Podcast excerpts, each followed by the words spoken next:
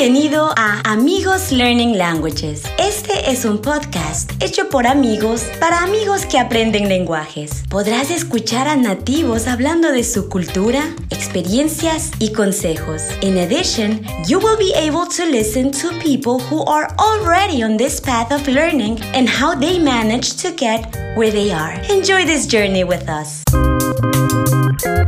Ok. Y ahora en cuanto a la salud, los médicos, tú, si tú tienes una enfermedad, por ejemplo, Yeah. necesitas cuidado médico, ¿cómo manejar este tema? Uh, well, obviously, this is going to vary for each person because somebody who's Mhm. 35 is going to be different than somebody who's 75, and whatever your general level of health is. And you know, you'll have to decide: do you want to have private insurance? Now, if you're over a certain age, you may not be able to get private health insurance. Or if you have diabetes or you've had a heart attack or something, that could be quite difficult. But I will, I do say in my book, uh, one thing that a lot of Americans don't quite realize is how outrageously overpriced the cost of healthcare is in the US. Like in the US, if you own a house or something, have any kind of savings at all, and you don't have health insurance, you can lose everything with one healthcare episode. You know, you have to file for bankruptcy. It's terrible. Um, but abroad, quite often you can pay out of pocket and you know, and maybe 10% of what it would cost in the US. So Ujú. quite often that's a really viable option. Um, I mean, for example, in Ecuador here, you can go see a specialist for 20 or 30 dollars. And in the US, if you have insurance, that's what you would have to pay for, they call it a copay in the US. Um, that would be your share of after the insurance in the US. But that's the total cost in Ecuador. Eh, Exacto, exacto. Es mucho más barato acá eh, una cita what- médica. what you what you need to think about more is you need to plan ahead for an emergency, and it's always a good idea to have a, an advance directive written up according to the laws of the country you're in, like in Ecuador, and you can appoint you can uh, appoint someone legally, get it notarized that this person has the authority to make decisions if I'm unconscious or Oh, you know, let's say they have me on a respirator. Do I want them to keep me alive or let me die? You know, what are my wishes? So that's important to do. Ok, And then it's also, and it's also usually a good idea if you have somebody who knows the local medical system to help you know, you know, even if you speak the language, um, and most of us don't, um, you want to have somebody who knows like who's a good doctor and who do you want to stay away from. I used to work at a hospital, and so that was really great because I actually knew who were the bad doctors and who were the good doctors. and since I Ok. and since I and since I stopped working at this, you know, the hospital, it was like, damn, I can't just ask somebody now, you know. It was really frustrating. But anyway, so and sometimes in some countries, um, even if you have uh, usually not so much with private insurance, but if you have the government health insurance, sometimes you might have to have someone advocating for you to get them to do what they should be doing anyway. But sometimes they don't always do what they ought to be doing Ujú. um, and you might need to uh, have somebody, you know, go make some noise about it for you. Ex- Exacto, exacto, alguien que esté ahí para ti. Y, y- y en, en cuanto al, a los beneficios de vivir en otro país, ¿cuáles crees tú que son los, bene- los pros y los contras, los beneficios y, y las cosas malas de, de- de mudarte? ¿Cuál sería el resumen de Um, lo bueno y lo malo sería? well, most of us, well, not every. I shouldn't. I shouldn't generalize because my book is also um, really good for people who want to be digital nomads or already are digital nomads. But those are usually younger people who have a have some sort of work, and it's 100% online. and they are working for an employer usually from their home country so it could be somebody from europe or it could be somebody from the us and quite often they're it people right Okay. Uh, but it could you can be doing anything um, and so they're traveling around because they don't have residency anywhere usually so they're traveling around to different countries um, staying for, you know, typically you could stay for three months somewhere on a tourist visa and then mm-hmm. you have to go somewhere else. Okay. But for digital nomads, if you're an American citizen, um, or for anybody, if you're working abroad, probably the biggest advantage is you can exclude that earned income from your income taxes in the US. However, in order to claim that benefit, you have to file the return. Okay.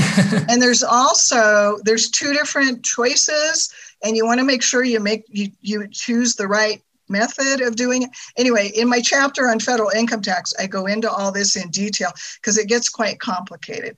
And you may also be able to um, deduct some of your housing expenses as well if you're self-employed or if you're an employee or self-employed. There's two different ways of doing it though, and it's quite complicated. So but anyway, that's probably the biggest benefit. So even if you're a retiree and you, for example, I have written this book, right? But I am a bona fide resident of Ecuador. So up to, I think it's 120,000, 118, I forget what the number is for 2021. I'm never going to make that kind of money. I'm not selling that money. But you can exclude up to, it's over $100,000. You can exclude from US taxation. Ok, yeah. es un buen so even beneficio. If reti- even if you're a retiree, um, yeah, I'll be lucky if I make a couple thousand dollars. ok, y, y, el tema de la comunidad local, tú mencionabas que hay una comunidad aquí de extranjeros. Yeah. ¿Es recomendable hablar con ellos o tratar de unirte a esta comunidad de extranjeros y pertenecer a ellos? I think while you're doing your research about do you want to move abroad and where do you want to go, I said the expats who are already in a place can be a very valuable resource to, to, to learn about what is this place like. Now, what some people run into is let's say you don't speak the language much that means you're going to probably be interacting mostly with the other expats. And you want to find out, well, are these people I'm going to want to hang out with or not? And maybe because because sometimes these groups can be clicky or gossipy, and you know, um, exactly. If, if you're a single person, you know, is everyone there a married couple? Or if you're a married couple is is the local expat group a bunch of singles? You know i mean those kind of things. You just want to kind of get a feel for are the, are the expats going to be people i'm comfortable with? Okay. now cuenca has what well it was about 8000 nobody really knows how many we have 8000 expats. The and, you know and another question is uh, the place you're looking at how overwhelming is the presence of the expats. Like there are places in Mexico where it's practically a colony of the US. There's so many expats, like Lake Chapala is one, or San Miguel de Allende. It's an mm. overwhelming presence of expats. es como estar en Estados Unidos, ya no en un país. That's what the Mexicans say, that it's almost a colony, yeah. Exacto, exacto. Pero aquí, aquí en Cuenca no, no, no, hay muchos. Hay, es una comunidad importante, pero no muy grande, digámoslo así. Ok, y la última pregunta, si es que tú pudieras dar un consejo a tu persona joven, tú en el pasado, ¿qué le dirías? ¿Viaja a dónde? ¿A qué ciudad? ¿Qué le dirías tú a tu, a tu yo joven? So a younger person? No, what to you, your younger self. Like oh, you, you, are able okay. to talk with your younger self. what would you advise to, hmm. to? ¿Qué le dirías tú? As regarding going to, abroad. Exacto, uh, relacionado con well, moviéndose. But see, mudándose. my younger, but see, my younger self did go abroad. I was 21 when I left and lived in Germany, and uh, it was one of the best things I ever did. Um, Pero algo que tal vez no tomaste en cuenta y que tú crees que debías haberlo hecho antes.